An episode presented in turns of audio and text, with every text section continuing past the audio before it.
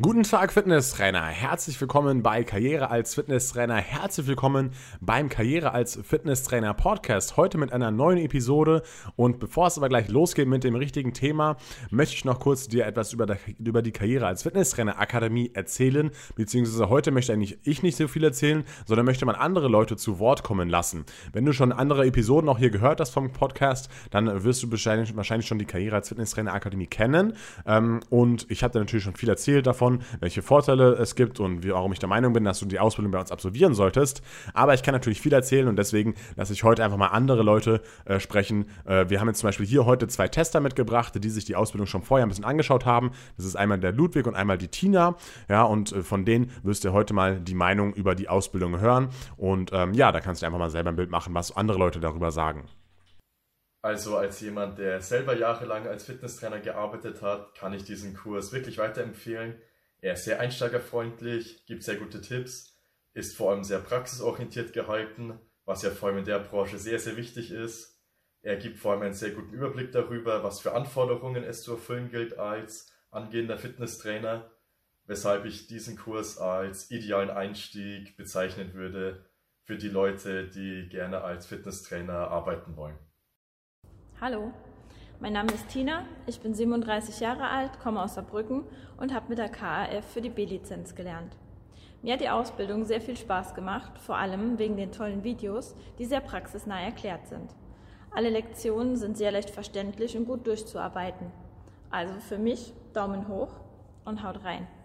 Vielen Dank nochmal an Tina und an Ludwig, dass sie eben diese Ausbildung getestet haben und dass sie sich das Ganze angesehen haben. Und ja, wenn du eben auch interessiert bist an dieser Ausbildung, dann schau mal gerne auf der Webseite von äh, Karriere als Fitnesstrainer Akademie vorbei unter kaf-akademie.de.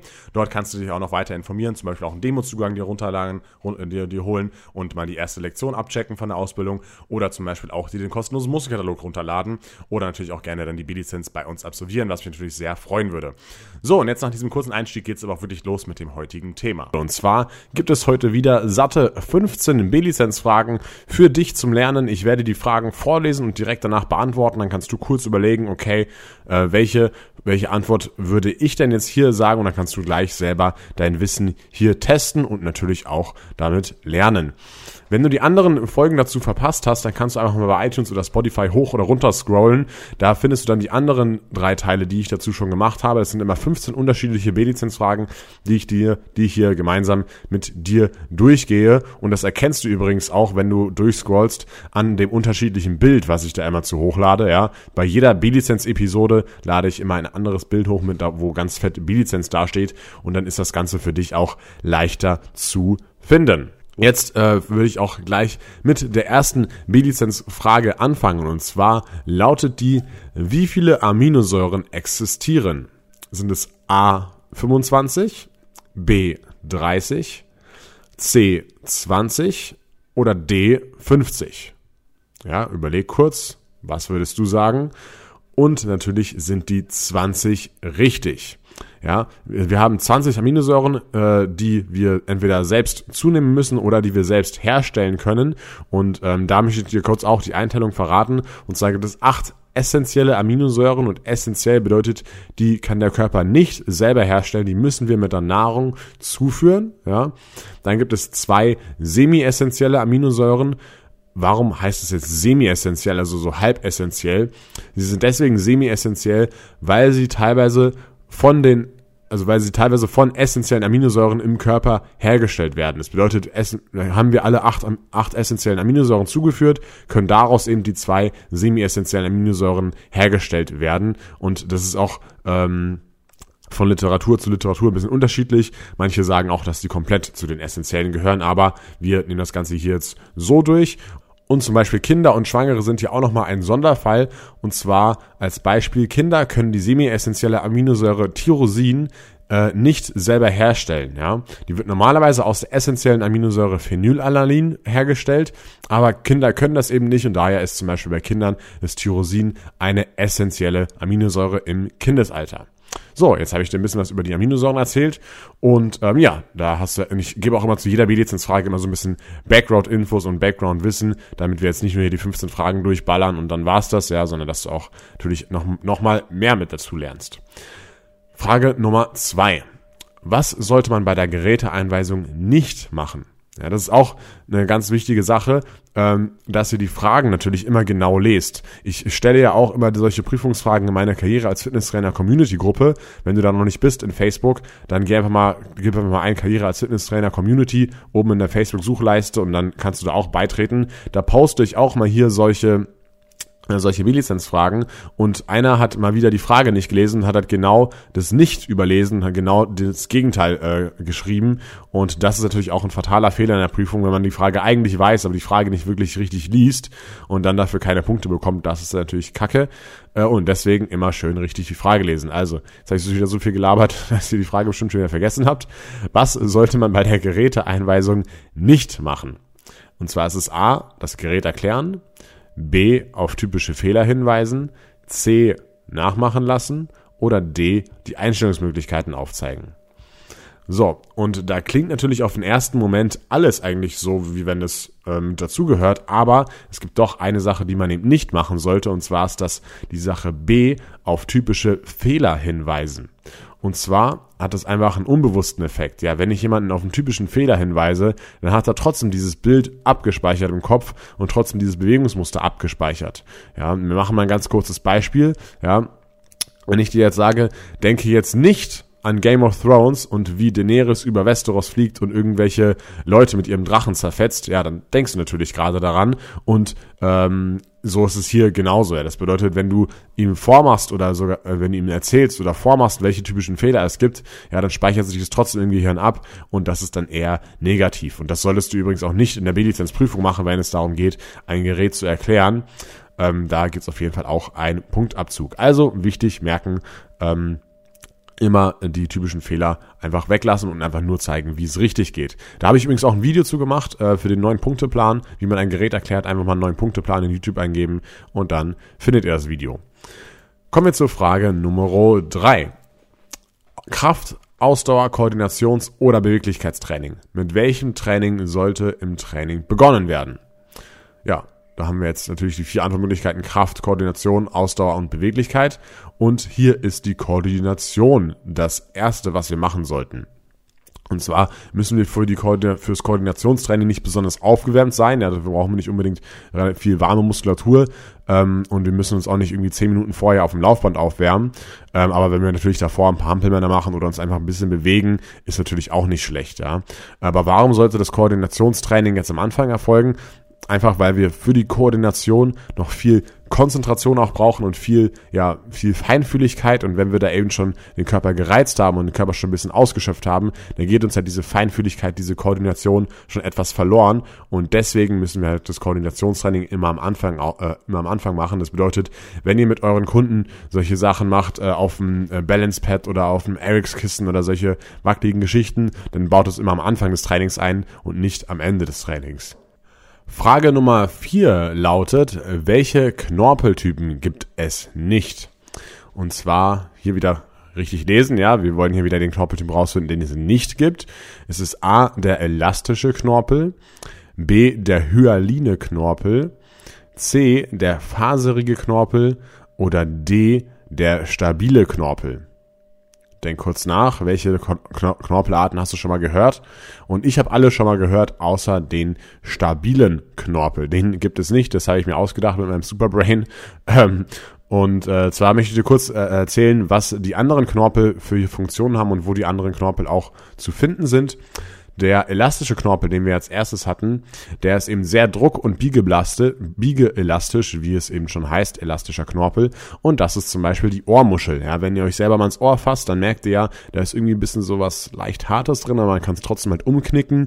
Aber es ist auch irgendwie kein Knochen und deswegen nennt man das Ganze eben elastischer Knorpel. Dann hatten wir ja als B den hyalinen Knorpel und das ist der Knorpel, den wir so aus den ganz normalen Gelenken kennen. Zum Beispiel jetzt im Kniegelenk, im Schultergelenk, ja, ist ja jeder, jeder, jedes Knochenende sozusagen mit einem Knorpelschicht überzogen und ähm, das ist der hyaline, der normale Knorpel in Anführungszeichen, ähm, von dem man die ganze Zeit spricht, wenn man über Gelenke redet. Äh, C, der faserige Knorpel. Was ist das jetzt, was ist das jetzt nochmal? Und zwar ist der sehr druckelastisch, das heißt, er kann Druck gut standhalten. Und wenn wir jetzt überlegen, okay, welche Sachen im Körper dämpfen und federn Druck ab, dann haben wir einmal die Bandscheiben, ja, die Bandscheiben gehören zum faserigen Knorpel. Wir, sagen, wir wisst ja selber auch, die Bandscheiben bestehen aus verschiedenen Faserringen. Da haben wir eben auch wieder die Fasern. Ja, das kann man sich so gut merken. Und auch die Meniski, beziehungsweise der Meniskus besteht aus faserigen Knorpel. Der soll ja auch äh, Stöße abdämpfen und einfach die, die Druckverteilung äh, von Oberschenkel auf Unterschenkel besser gestalten. Und äh, ja, das ist, wie gesagt, auch ein Faserknorpel. Frage Nummer 5 lautet, was bedeutet, dass das Bewegungstempo 2 0 2 ist? Haben wir A, einmal die Dauer der Wiederholung, B, die Zeit der Pause, C, Tempo ist zu langsam oder D, die Dauer konzentrisch und exzentrisch ist gleich. Und hier muss ich zugeben, die Frage ist ein bisschen blöd gestellt, weil was bedeutet das? Ja, das äh, kann man natürlich verschieden inter interpretieren. Ja, ähm, wenn man jetzt, was man jetzt, wenn man jetzt fragen würde, okay, was würde man hieraus ablesen können? Fangen wir mal so an. Ja, also was würde man aus diesem Bewegungstempo 202 ablesen können? Dann ist das einmal A natürlich die Dauer der Wiederholung, ja, weil eben die Wiederholung eben vier Sekunden dauert. Ja. B ist natürlich auch die Zeit der Pause, kann man auch daraus ablesen. Die Pausezeit ist null. Ja, und D, Dauer konzentrisch und exzentrisch ist gleich, das kann man daraus auch ablesen. Ja, C, das Tempo ist auf keinen Fall zu langsam, äh, weil wir wissen ja gar nicht, äh, was für was überhaupt, also allein nur die Zahl oder allein nur die wieder äh, die die Time and Attention Angabe heißt, der hat ja noch nichts damit zu tun, ob es zu langsam oder zu schwer ist. Ja, da müsste man dann noch irgendein Ziel oder so kennen. Ähm, und wenn du dich jetzt gerade gefragt hast, was ich überhaupt rede und was überhaupt 202 bedeutet, dann bedeutet es das, dass eben zwei die konzentrische, äh, also die, die Zeit der konzentrischen Belastung ist, also zwei Sekunden konzentrisch, null Sekunden Pause und zwei Sekunden exzentrisch. Das bedeutet das Ganze, ja. Und so wäre sozusagen, wenn man fragt, was bedeutet oder was kann man daraus ablesen, ist A, B, D richtig. Wenn man äh, jetzt die ursprüngliche Frage nimmt, was bedeutet, dass das Bewegungstempo 202 ist, dann würde ich hier eher sagen D, dass eben Dauer konzentrisch und exzentrisch gleich ist. Ja, aber solche äh, Bewegungsmuster, also solche Bewegungszeitangaben solltet ihr auf jeden Fall auch kennen für die B-Lizenz ähm, und zum Beispiel auch kennen, welche, welche Be Belastungszeit habe ich ungefähr bei äh, Hypertrophie-Training, ja. Was sollte ich da wählen? Ähm, ist auf jeden Fall auch nicht unwichtig. Dann Frage Nummer 6. Welche Knochenarten gibt es? Wir hatten ja gerade schon die Knorpelart und jetzt kommen die Knochenarten dran. Und zwar gibt es hier A, den langen Röhrenknochen, B, einen runden Knochen, C die kurzen Knochen oder D die flachen Knochen. Auch mal wieder ganz kurz überlegen. Ich habe hier noch nicht gehört, dass es einen runden Knochen gibt. Ja. Schauen wir uns wieder die anderen Knochenarten an, damit du auch hier noch ein bisschen mehr dazu lernst, was das für Knochen sind. Wir haben einmal den langen Röhrenknochen und das sind so die in Anführungszeichen wieder die normalen Knochen, ja, also fast alle Knochen der Extremitäten, außer eben die Knochen der Hand- und Fußwurzelknochen. Ähm, der Extremitäten bedeutet der Arme und Beine, das bedeutet der Oberschenkelknochen, das Schienbein, das Wadenbein, der Humerus, also der Oberarm und auch die Elle und die Speiche, das sind alles eben lange Röhrenknochen. Speziell über diese lange Röhrenknochen habe ich übrigens auch schon ein Video gemacht, findest du auch auf YouTube, wenn du das einfach oben in die Suchleiste eingibst. Dann haben wir äh, noch die kurzen Knochen gehabt und die kurzen Knochen habe ich gerade schon erwähnt. Ähm, das sind eben die Hand- und Fußwurzelknochen. Ja, weil die eben sehr, sehr, sehr kurz sind, hat man die so eingeteilt. Dann gibt es auch noch äh, die flachen oder auch platte Knochen. Das sind zum Beispiel die Schulterblätter, die Schädelknochen, die Brust, das Brustbein und auch die Rippen. Ja, weil die eben relativ flach sind und auch ein bisschen rund sind meistens. Und dann gibt es noch eine vierte Form, die wir hier gar nicht in der Frage, äh, die gar nicht als Antwortmöglichkeit vorkam. Und zwar sind das unregelmäßige Knochen. Und das sind zum Beispiel Knochen, die man eben nicht zu den anderen zuordnen kann. Zum Beispiel wie Wirbel oder eben Hüftknochen. Kommen wir zur Frage Nummer 7. Welche Aussagen zur Bandscheibe treffen zu? Gut aufgepasst. Antwort Nummer A. Die Bandscheibe wird mit Nerven versorgt. Antwort B. Die Bandscheibe wird mit Blut versorgt. Antwort C. Die Bandscheibe hat einen Gallatkern. Antwort D. Die Bandscheibe hat einen Faserring. Kurz überlegen. Und äh, ich habe hier auch noch nicht gehört, dass die Bandscheibe mit Nerven versorgt wird. Ja, also die Bandscheibe hat so, so an sich keine Nerven. Was das Problem ist, was das Problem ist an, an der Wirbelsäule und ähm, auch an den Bandscheiben entlang laufen ja die Spinalnerven und auch das Rückenmark läuft ja an der Wirbelsäule entlang aber sie laufen eben nicht in die Bandscheibe herein. Und wenn man jetzt eben einen Bandscheibenvorfall hat, ja, also wenn der Gallertkern aus dem Faserring ausdringt und dann eben auf einen Nerv drückt, das ist dann eben ein Bandscheibenvorfall und dann merkt man halt die Schmerzen, aber die Schmerzen merkt man nicht, weil die Bandscheibe im Arsch ist und weil die Bandscheibe mit Nerven versorgt ist. Ja, das ist falsch. Äh, das bedeutet, Antwort A ist schon mal nicht richtig. Antwort B, die Bandscheibe wird mit Blut versorgt. Mm -mm, auch falsch. Äh, die Bandscheibe, da ist eigentlich kaum Blut drin, sondern eher Wasser. Und die Aussagen C und D, wenn du gut aufgepasst hast, sind richtig. Ja, die Gewandscheibe hat einen Gallertkern und einen Faserring. Der Gallertkern ist in der Mitte und der Faserring ist eben außen drumrum. Wir hatten das Thema Faserring ja auch schon vorhin bei dem Knorpel. Ja, also ähm, da hättest du sie auch schon ableiten können. Der Faserknorpel, äh, der druckelastische Faserknorpel, äh, habe ich ja vorhin schon erwähnt, dass die Bandscheibe da mit dazugehört. Genau, jetzt weißt du auch ein bisschen mehr über die Bandscheibe. Kommen wir zu Frage Nummer 8. Welcher BMI kennzeichnet Übergewicht? Antwort A 18,5 bis 24,9. Antwort B 25 bis 29,9. Antwort C 30 bis 34,9. Und Antwort D 35 bis 39,9. Und hier müsst ihr auch aufpassen, weil äh, man denkt natürlich, okay, Übergewicht ist eigentlich so das Schlimmste, was geht. Ja, also könnte es vielleicht äh, hier der BMI von 35 bis 39 sein, aber das stimmt nicht so ganz, denn wir haben ja auch noch die äh, Krankheit Adipositas und da gibt es eben auch mehrere Stufen, die auch durch den BMI gekennzeichnet werden und deswegen ist hier Antwort B richtig, äh, nämlich 25 bis 29,9. Das bedeutet eben Übergewicht. Ja, 18,5 bis 24,9, das ist Normalgewicht. Und alles, was eben über 30 ist, ist eben schon Adipositas. Und da gibt es jetzt auch verschiedene Grade. Adipositas Grad 1 ist dann eben Antwort C, 30 bis 34. Adipositas Grad 2 ist 35 bis 39,9. Und Adipositas Grad 3 ist alles über 40. Und wenn man ein BMI über 40 hat, dann sollte man sich grundsätzlich mal Gedanken machen und auf jeden Fall das Fitnessstudio besuchen. Nun sind wir schon bei Frage Nummer 9 angelangt und zwar lautet die, was zählt nicht zur passiven Regeneration? Es ist A. Sauna, B. heißes Bad, C. lockeres Cardio, D. Massage. Und das ist natürlich alles für die Regeneration super, wenn man das ganze Programm macht, aber es geht hier, wie gesagt, um das Wort passiv. Ja, und zwar passive Regeneration bedeutet sozusagen, dass es eben passiv ist und von außen kommt. Und die Sauna, da müssen wir natürlich selber nichts machen, das ist passiv. Ein heißes Bad müssen wir auch selber uns nicht bewegen dafür, das ist auch passiv. Bei einer Massage, ja, das ist auch passiv, das kommt auch von außen. Und C ist lockeres Cardio, ist eine aktive Regenerationsmöglichkeit. Und deswegen ist hier eben Antwort C richtig, weil hier wurde ja wieder gefragt, was nicht zur passiven Regeneration gehört. Und deswegen ist hier Antwort C absolut richtig. Kommen wir zur zehnten Frage. Wie wird die Z-Scheibe noch genannt? A. Zentralscheibe, B. Zwischenscheibe, C. Zerrscheibe, D. Zonenscheibe. Und wenn du jetzt gar nicht weißt, was die Z-Scheibe ist, dann solltest du auf jeden Fall nochmal den B-Lizenzstoff wiederholen oder nochmal neu lernen. Die Z-Scheibe befindet sich immer zwischen den Sarkomeren in der Muskelfaser, in der einzelnen Muskelfaser bzw. Muskelzelle.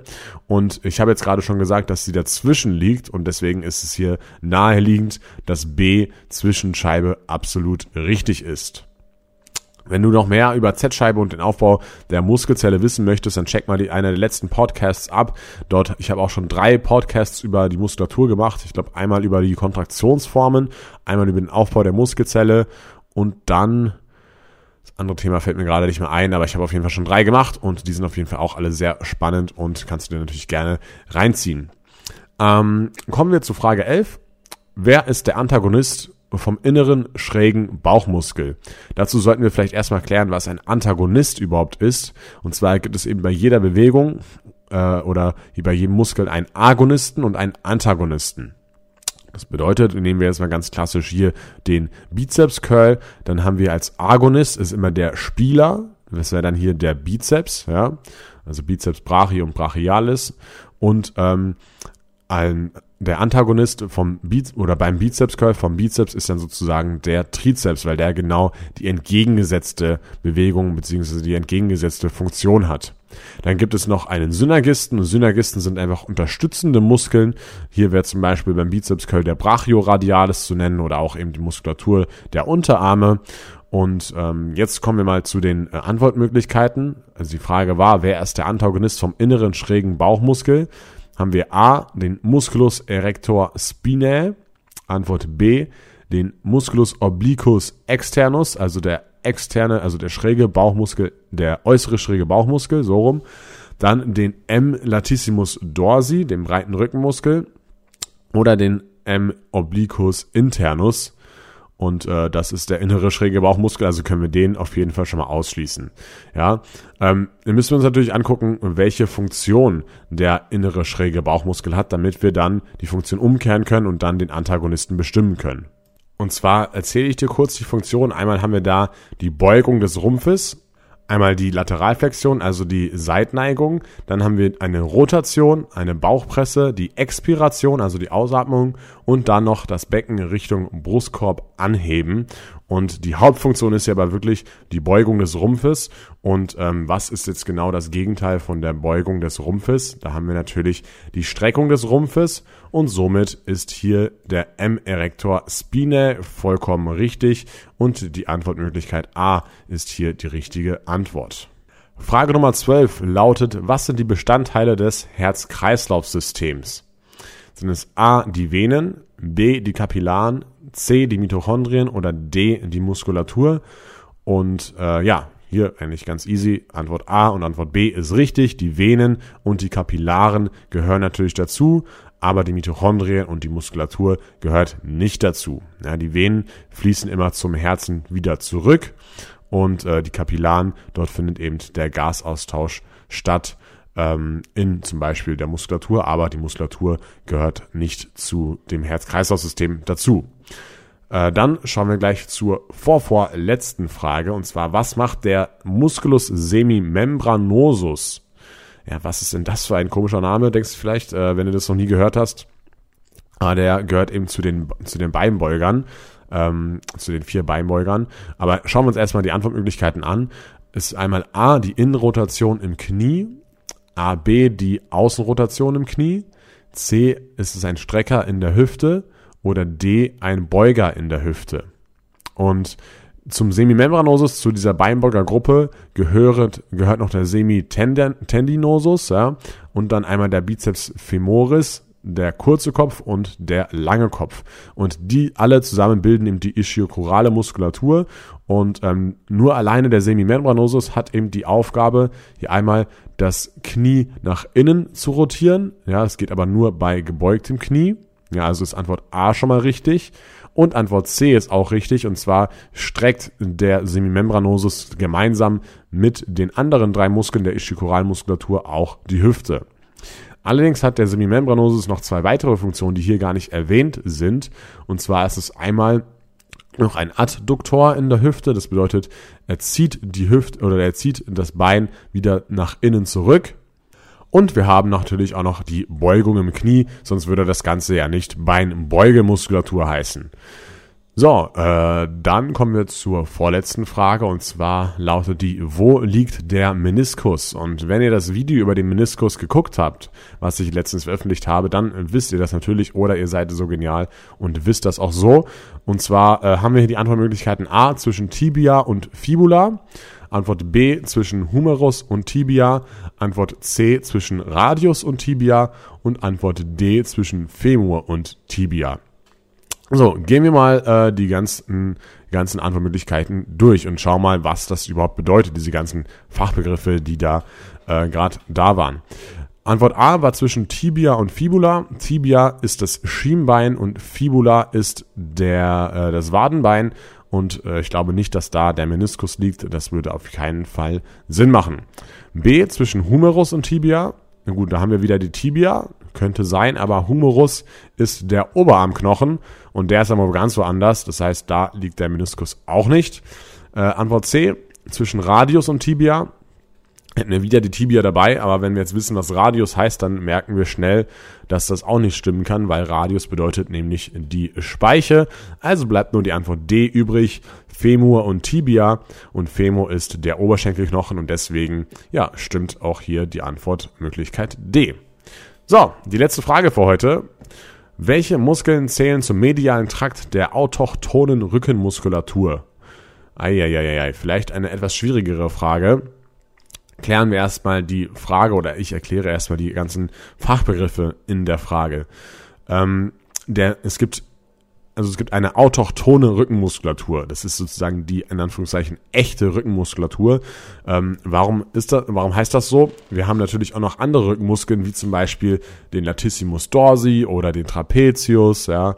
Ähm, aber das sind nicht die echten Rückenmuskeln sozusagen, sondern diese Muskeln wirken eben hauptsächlich aufs Schultergelenk und somit eben auch auf die Arme, ja, und deswegen gehören die eben nicht zur echten Rückenmuskulatur, zur autochthonen Rückenmuskulatur dazu, ja, und, äh, sondern es, meint, es meint, da meint man eigentlich hauptsächlich die Rückenstrecker damit, ja, die eben äh, direkt an der Wirbelsäule anliegen, aber da unterscheidet man jetzt auch nochmal zwei Trakte, und zwar einmal einen medialen und einen lateralen Trakt. Der mediale Trakt ist der Trakt, der eben eher von Wirbel zu Wirbel zieht und nah an der Wirbelsäule dran ist und die Wirbelsäule stabilisiert und kleine, feine Bewegungen möglich macht. Und der laterale Trakt ist eben der Trakt, der den Rücken wirklich aufrichtet, ja, der ähm, ja, der einfach stark ist und den ihr auch fühlen und spüren könnt, wenn ihr euch einen unteren Rücken packt und mal äh, davor ein paar Kreuzhebel-Sessions gemacht habt und den schon ein bisschen aufgebaut habt, den Muskel.